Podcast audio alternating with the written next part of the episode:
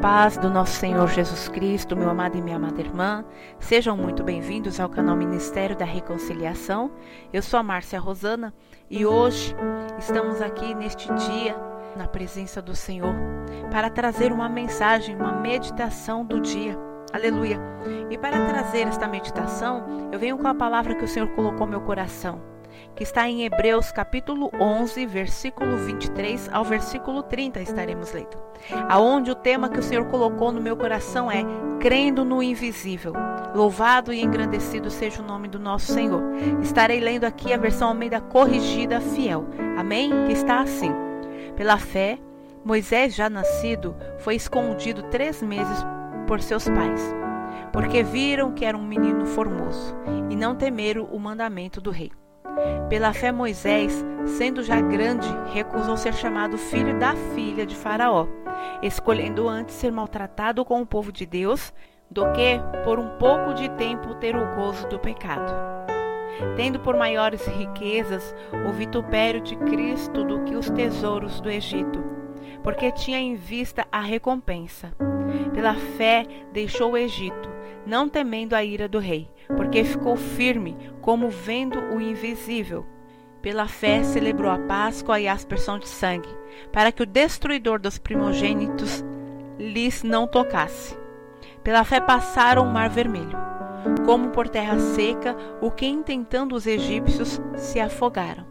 Pela fé caíram os muros de Jericó, sendo rodeados durante sete dias. Louvado e engrandecido seja o nome do nosso Deus maravilhoso deste Deus de poder, deste Deus de glória, aleluia. O Senhor aqui, Ele está trazendo uma mensagem para os nossos corações, para que nós possamos entender a vontade de Deus em nossas vidas, para que nós possamos, aleluia, compreender que é necessário que nós venhamos é, confiar em Deus, olhar com os olhos da fé e não com os olhos naturais.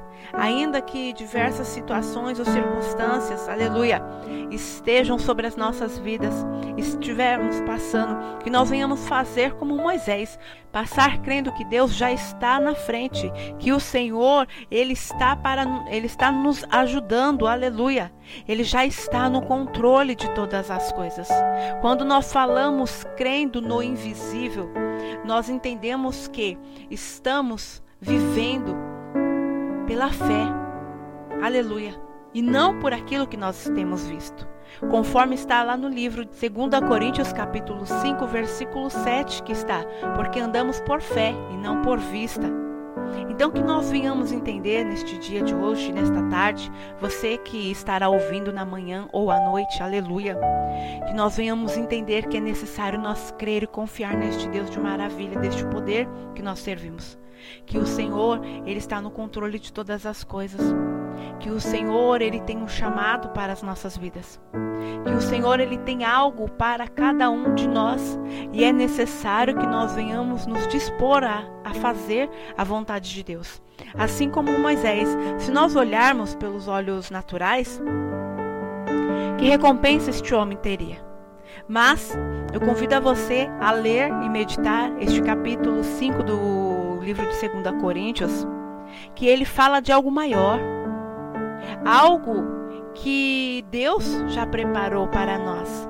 Então, nosso galardão, a nossa recompensa, ela não é terrena, ela está nos altos céus. O Senhor já preparou tudo para nós. Aleluia. Nós temos o Espírito Santo e é necessário também o Senhor, ele nos convida a ter bom ânimo a confiar no Senhor, aleluia, para que nós possamos viver, viver o sobrenatural, viver tudo aquilo que Deus já planejou, aleluia, viver tudo aquilo que o Senhor já tem designado para cada um de nós.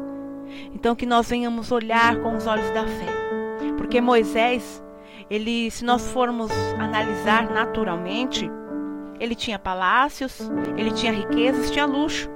Mas ele creu, confiou no Senhor, se entregou a Ele e ele preferiu viver a vontade de Deus na vida dele.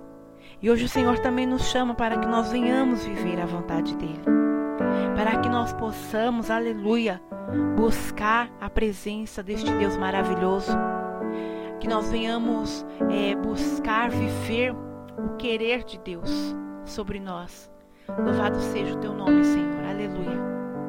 Então, nesta tarde, eu deixo esta mensagem para que nós venhamos olhar para os altos céus, crer e confiar que Deus já preparou todas as coisas. A nós cabe duas coisas: obedecer, aleluia, e viver a palavra do Senhor em nossas vidas. Amém? Que o Senhor ele possa trazer no teu coração aquilo que ele tem almejado para você, aquilo que ele já tem projetado a ti. Amém? Glória a Deus.